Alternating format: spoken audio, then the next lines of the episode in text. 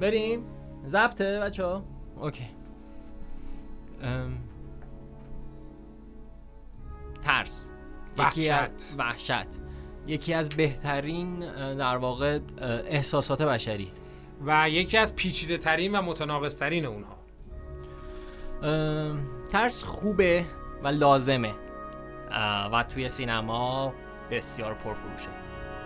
و از اون ژانراییه که هیچ وقت راه به سرراستی و فرموله شدن مثل ژانرهای دوره کلاسیک نمیده. درسته. یه موزیک ترسناک بشنویم. آره حتما.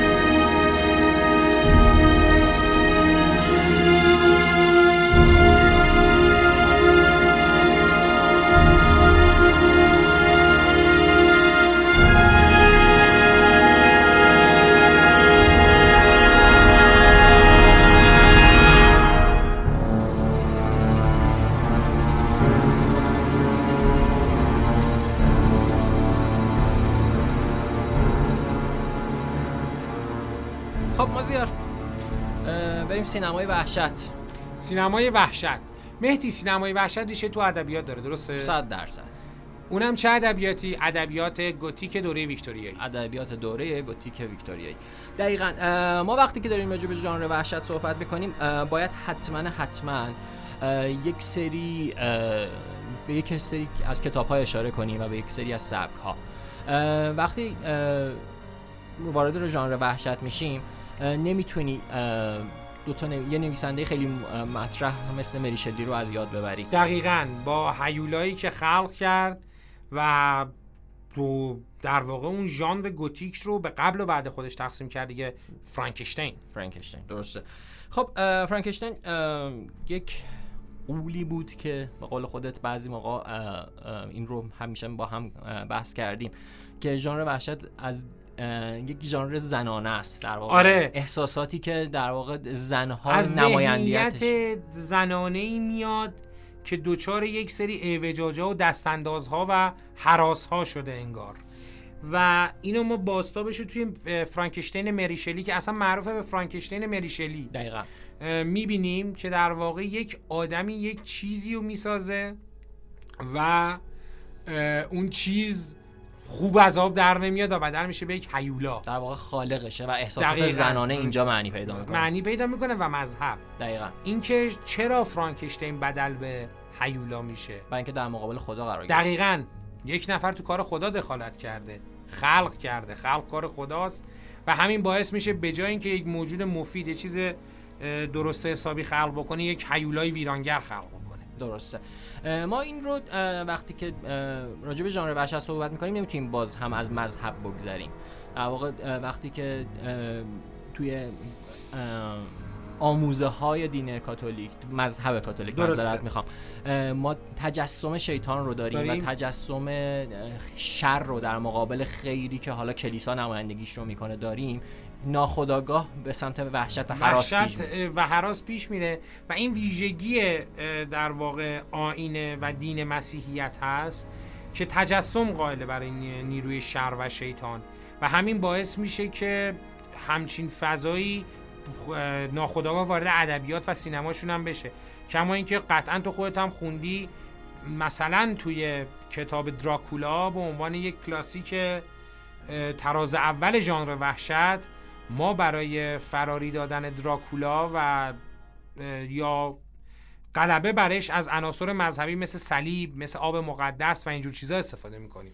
درسته. خب کن- کنتراکلا که خب یک اه، سابقه تاریخی داره. دقیقا. اه، از یک محیط جغرافیایی به نام ترانسیلوانیا میاد. توی رومانی امروزی. آره. و اه، و جالبه که خود کنتراکولا جزو فرمانده های جنگ های صلیبی بوده. دقیقا. یعنی می‌بینی هر چقدر اه، که ما بیشتر واکاوی می‌کنیم این شخصیت ها رو بیشتر می‌فهمیم که اینها به مذهب وابستن. ریشه مذهبی دارن. و. جالبه که ما داریم میگیم کاتولیک ولی اه، ام، شروع ژانر وحشت اه، برمیگرده به آلمان. آلمانی که حتما لزوما تمام مردمش کاتولیک نیستن. درسته. و اما- اون سبک اکسپرسیونیسم آلمانی. دقیقا. همینو می‌خواستم بگم که تو پیش دستی کردی. وقتی که در واقع می‌خوایم شاخهای وحشت رو بررسی بکنیم به آلمان می‌رسیم. منتها آلمان مثل بریتانیا از گوتیک به وحشت نرسید.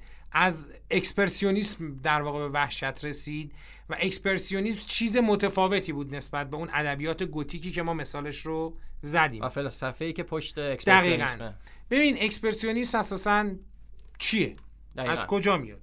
ببین اکسپرسیونیسم اولین بار به یه سری نقاشی یه نقاشی به نام اه، آگوست اروه نسبت دادن.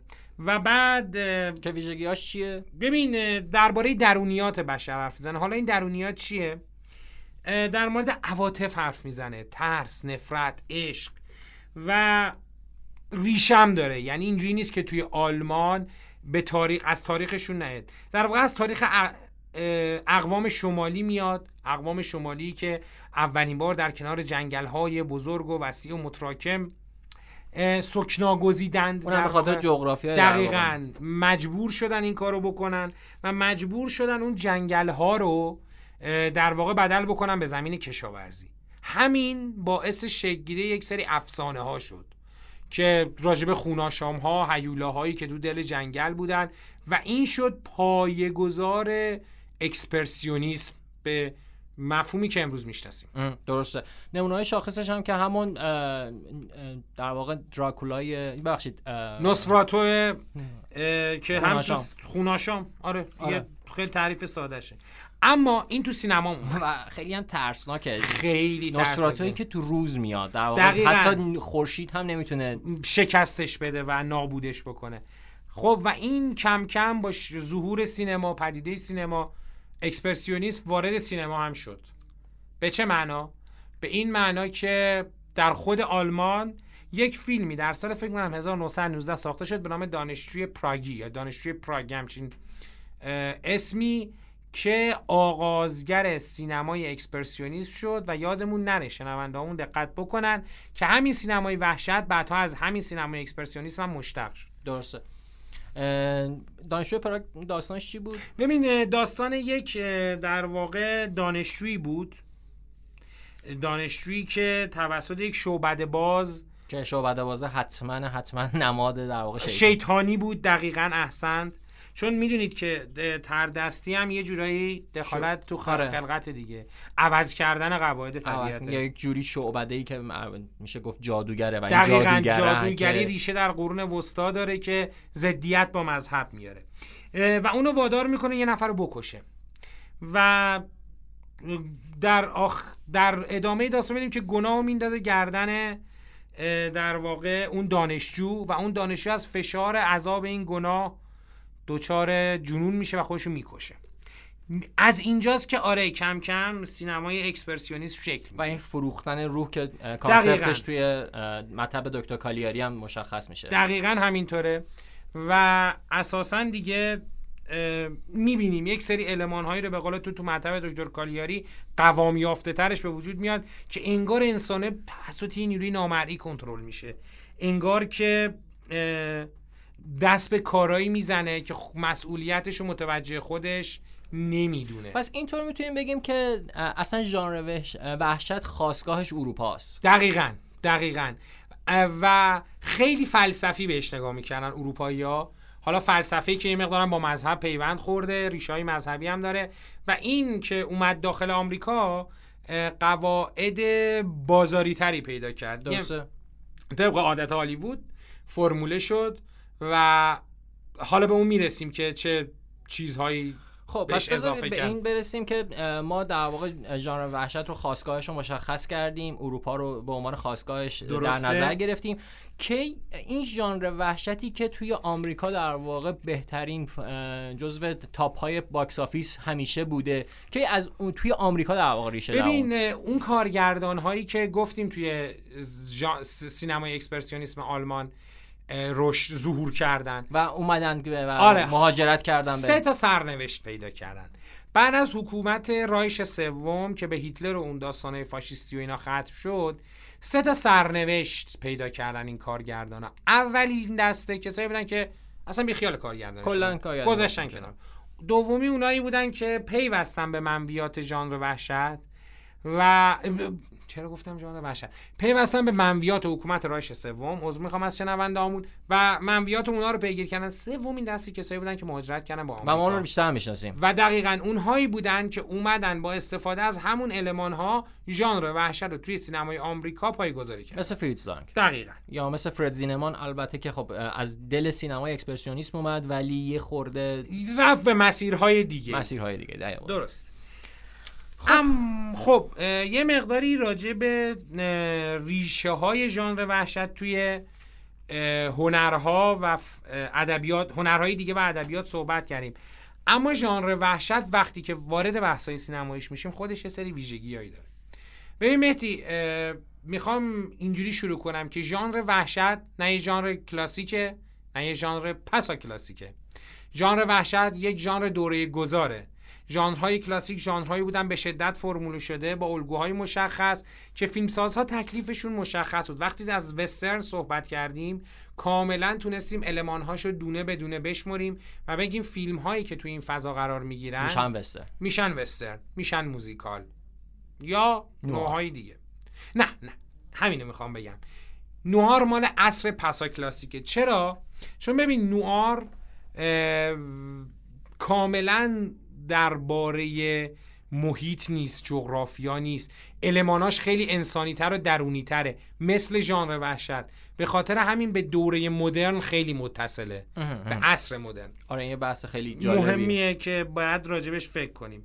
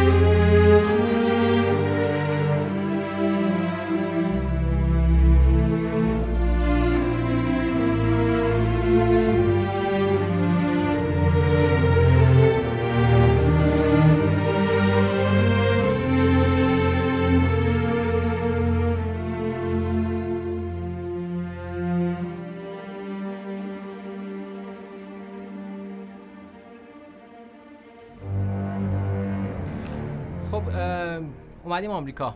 اومدیم آمریکا و در واقع شکلگیری در واقع ژانر آمریکایی وحشت که خیلی ژانر مهم می‌شد. علتش هم این بود که ارزون بود سریع تولید می‌شد و مشتری داشت. اه. یعنی مردم واقعا دوست داشتن برن تو سینما و بترسن. به خاطر همین در دهه 20 کم کم تولیدات آمریکاییش به وسیله یونیورسال شروع کرد ژانر وحشت تولید فیلم کردن. گیر داده بودن به چیز دیگه در واقع به قهرمان های ژانر وحشت. دقیقاً. خود دراکولا فرانکنشتاین. و همیشه ما اون قصر رو داشتیم یه وصیت نامه مرموزی که به دست یه عده‌ای می‌رسید. چرا؟ چون خب ببین هنوز اون متریال های ژانر وحشت به صورت سینمایی شکل نگرفته بود و در واقع دستن در کار استودیو چاره ای نداشتن جز تمسک جستن به ادبیات و استفاده از ادبیات. ما آدم خیلی معروفی هم اسم بوریس کارلوف داریم. بوریس کارلوف و بلا لاگوسی که اینا اصلا با این ژانر هویت پیدا می‌کنن. هویت میده و سوپر استار میشن. آره بلالاگوسی که همیشه نقش دراکولا بازی می‌کرد و بوریس کارلوفی که هیچ چیز نبود جز فرانکشتاین. دقیقا. و اون گریم سنگین. ترسناک و اون دوتا دندون جلو اومده بلالاگوسی حتی ما می‌خواستیم در واقع پارودی هم بسازیم مثل فیلم های جفو کاستلو. جفو کاستلوی که می‌رفتن توی قلعه فرانکنشتاین یا قلعه دراکولا. یعنی ببین هنوز هم از ادبیات مایه می‌گیره. از ادبیات مایه می‌گرفتن. یواش یواش دیگه ژانر وحشت رفت دنبال قهرمان های جدید دنبال به قول تو دنبال متریال های جدید. رفت به سمت جنگیری یک جورهایی. آره و مایه های مذهبیش بیشتر شد. ببین و این وسط هم یه دوره بود که هیولاها هیولاها در واقع سینمای وحشت رو قبضه کرده بودن. ببین در دهه سی اگر یه مقداری بخوایم تاریخی تر بریم جلوتر در واقع گفتیم که فرانکشتین جیمز ویل تحولی بود تو این ژانر برای اینکه یه قهرمان جدید با مختصات جدید رو خلق کرد. و دیگه یه فیلم دیگه سال 1932 ساخته شد به نام خانه تاریک قدیمی که در واقع می‌تونیم تو اون فیلم اون فرمول هایی که بعدا بدل به کهن الگوهای ژانر وحشت شد رو ببینیم. یک گروه آدم عجیب و غریب که توی شب تاریک و طوفانی یه جای گیر می‌کنن و فیلم جالبه که یه تعلیق بین کمدی و وحشت ایجاد می‌کنه. در واقع در دهه سی داره کم کم بنمایه های سینمایی ژانر وحشت و کهن الگوها شکل می‌گیره. که بعد هم میشه خانواده آشر دقیقا. و کم کم فیلم هایی ساخته شد. اون پارودی که گفتیم مثلا عروس فرانکشتاین آره عروس که خیلی فیلم مهمیه.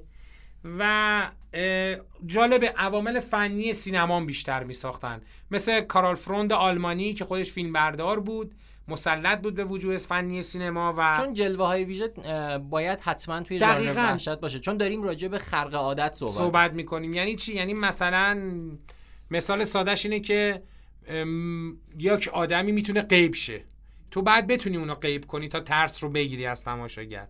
و به خاطر همین اون وجوه فنیش خیلی مهم بود که باعث می‌شد فیلم بردارها هم حتی بیان تو دهه سی شروع کنن کار شروع شروع کنن کارگردانی ژانر وحشت ما یه کوچولوی کوچولو آره یه تصادف کوچولو من با میکروفون داشتم. از همه بچه ها و شنوندهامون هم عذرخواهی می‌کنم. و این باعث شد که آره همجور که گفتم عوامل فنی سینما به خصوص فیلم بردارها به سمت ژانر وحشت کشیده بشن. اما یه اتفاق جالبی افتاد توی کمپانی RKO که بازم اگر بخوایم به لحاظ تاریخی نگاه کنیم مربوط به دهه چهله RKO که سه تا ستاره سینما ساخته بودنش. چاری چاپلین. کمکم کن. الان من کم آره ولی همینقدر بدونی که تا ستاره سینما ساختنش دیگه. یکیش هم چارلی چاپلین بود. حالا خودتون ان میرید میگردید پیدا می‌کنید. اما حالا این RKO که اصولا کمپانی ارزون سازی هم بود. یعنی نسبت به قولهایی مثل MGM یونیورسال کمپانی سطح پایین تری حساب می‌شد. یک آقایی به اسم وال لیوتون سرپرست تهیه کننده بود که سرپرستی یک سری فیلم های وحشت رو به عهده گرفت و با فیلم هایی که تولید کرد توی اون کمپانی باعث شد ژانر وحشت ارتقا پیدا بکنه. فیلم هیولایی ها رو منظورته دیگه. آره یه سری کارگردان هم زیر دستش بودن مثل مارک رابسون که بعدا فیلم های دیگه ای هم ساخت ژاک ژاک ژاک تورنو و رابرت وایزی که حتما تو موزیکالاش شنیدین که آره به اشکا و لبخند ها رو ساخته. اما این فیلم ها اون یک دستی و پردازش و تمیزی خودشونو مدیون تهیه کنندش والیوتون بودن. که در واقع سفارش می‌داد فیلم ها رو. اما چه ویژگیهایی داشتن؟ اینا چون کم بوده بودجه داشتن یه کار بانمک کردن. هیولا رو چون نمی‌تونستن بسازن و خرج زیاد می‌شد اومدن حذفش کردن و با نشون ندادن هیولا شروع کردن تماشاگر رو ترسوندن. چیزی که الان جزو المان های ژانر وحشت. دقیقاً. نشون ندادن در واقع جبهه عامل شر و در واقع اینجاست که میگن محدودیت خلاقیت میاره. راجب تیم والیوتون دقیقا همین اتفاق افتاد. و باعث شد که مدل جدیدی از ترسوندن خلق بشه. این وسط مثلا خود بیگانه ها هم ترسناک بودن. ما دیگه یواش یواش داشتیم وارد عصری می شدیم که بعد جنگ جهانی بود راکت رو داشتیم. دیگه رویای رسیدن به فضا داشت رنگ واقعیت می گرفت دقیقا. و ما یک چیزی به اسم جنگ جنگ دنیاها داشتیم, داشتیم. که اورسون وز با فقط با صدا یک یک ایالت رو به هم ریخت. آنارشی ملی درست, درست کرد. دقیقا. ببین اصولا اصولا شما نمی‌تونی دیگه از دهه پنجاه به بعد ژانر وحشت رو از علمی خیالی تفکیش بکنی. انگار حالا تو علمی خیالی هم بهش می‌رسیم آره دیگه مثل اینکه ژانر وحشت ترس از ناشناخته ها. دقیقا. یعنی انگار دیگه رو زمین ترس ها تموم شده. حالا ما دنبال ناشناخته های کیهانی میگردیم که ازشون بترسیم. دقیقا دیگه. همینطور المان ها زیاد شدن. دقیقا. و سینما داشت میساخت. یعنی سینما داشت دیگه کهن الگوهای ژانر وحش. در واقع ساخته بود تو دهه 50 آره دیگه رسیده بودیم دیگه. یواش یواش داشت یکی مثل داری آرجنتو مثل راجر کورمن با یه فیلمی که تو استودیوی جک آرنولد تولید شد از فضای خارج از زمین آمده و یا هیولای مرداب سیاه می‌بینید یعنی اصلا اسم فیلم داره بهت میگه از فضای خارج از زمین آمده. یعنی دیگه کاملا همپوشانی پیدا کرد با ژانر یا اگر هم تخیلی. اگر اگر هم پای هیولا رو زمین هستش جایی هستش که دیگه شهر و تمدن دون نیست. دقیقا. تو رسیدی به جنگل و, و, یه هیولایی هست. دقیقا. و و اینجوری بود که سینما در واقع ژانر وحشت خودش رو با شرایط هی آداپته می‌کرد. هی خودش رو در واقع می‌تونست بروز بکنه یه بریک بگیریم از بچهای آره یه موسیقی خوب من توصیه می‌کنم صدا بردارمون بذارم برامون که خستگی تماشاگر شنونده هامون هم در بره اوکی Well, mama, take this badge off of me. Cause I can't use it anymore. Getting dark, too dark to see. Feel like I'm knocking on heaven's door. I'm knock, knock, knocking on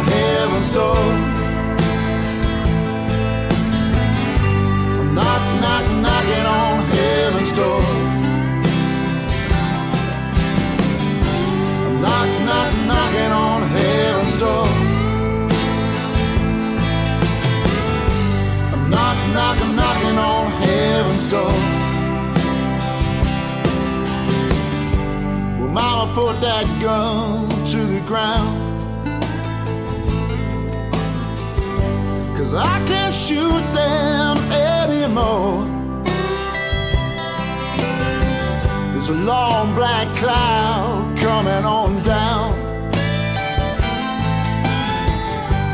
feel like I'm knocking on heaven's door. I'm knock, knock, knocking on heaven's door. اما ژانر وحشت مهدی یه سری دلایل اقتصادی هم داشت پیشرفتش درسته 100 درصد چون ژانری بود که پولساز بود و تارگت در واقع مخاطبش تینیجرایی بودن که با همدیگه می‌رفتن سینما, سینما و آره. دختر و پسری بود بودن دقیقاً و در واقع مخاطبش چون این تیف بودن براش پول خرج می‌کردن و جستجو می‌کرد بازگشت سرمایهش رو توی همچین تیپ آدمایی. یه بار من توی اوایل پادکستامون تو سری های اول فکر می‌کنم اپیزود یک یا دو بود راجع به ژانر وحشت یه گریز کوچولو زدیم. زدیم. ما می‌گفتیم که یه سینمایی بود که این سینماهایی که با ماشین می‌رفتن. دقیقا.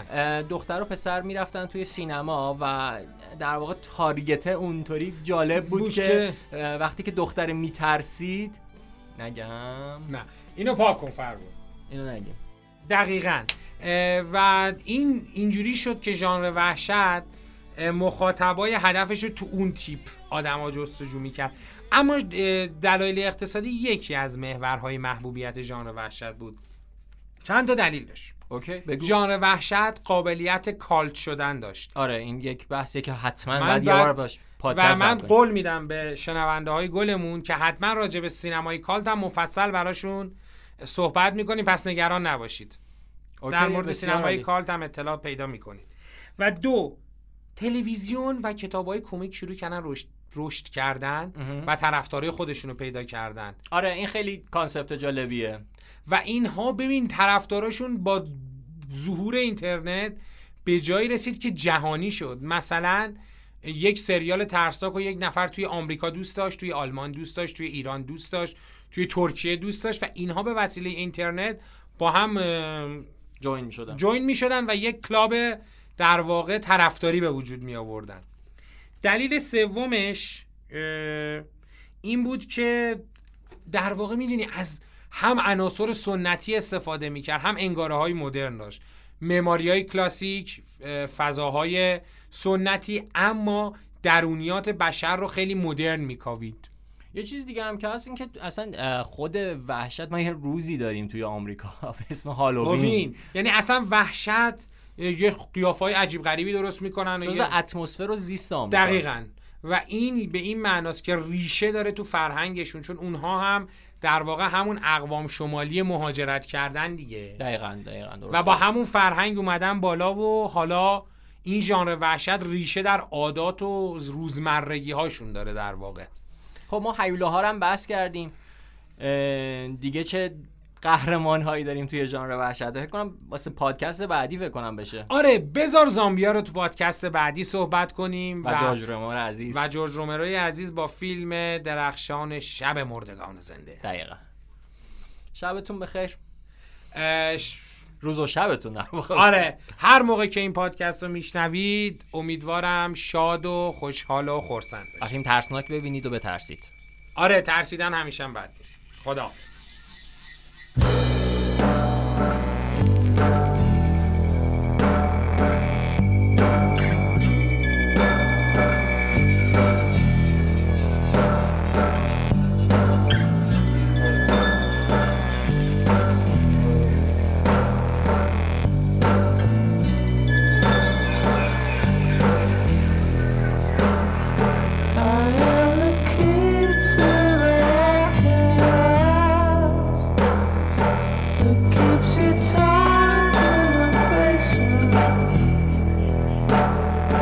if you get too far.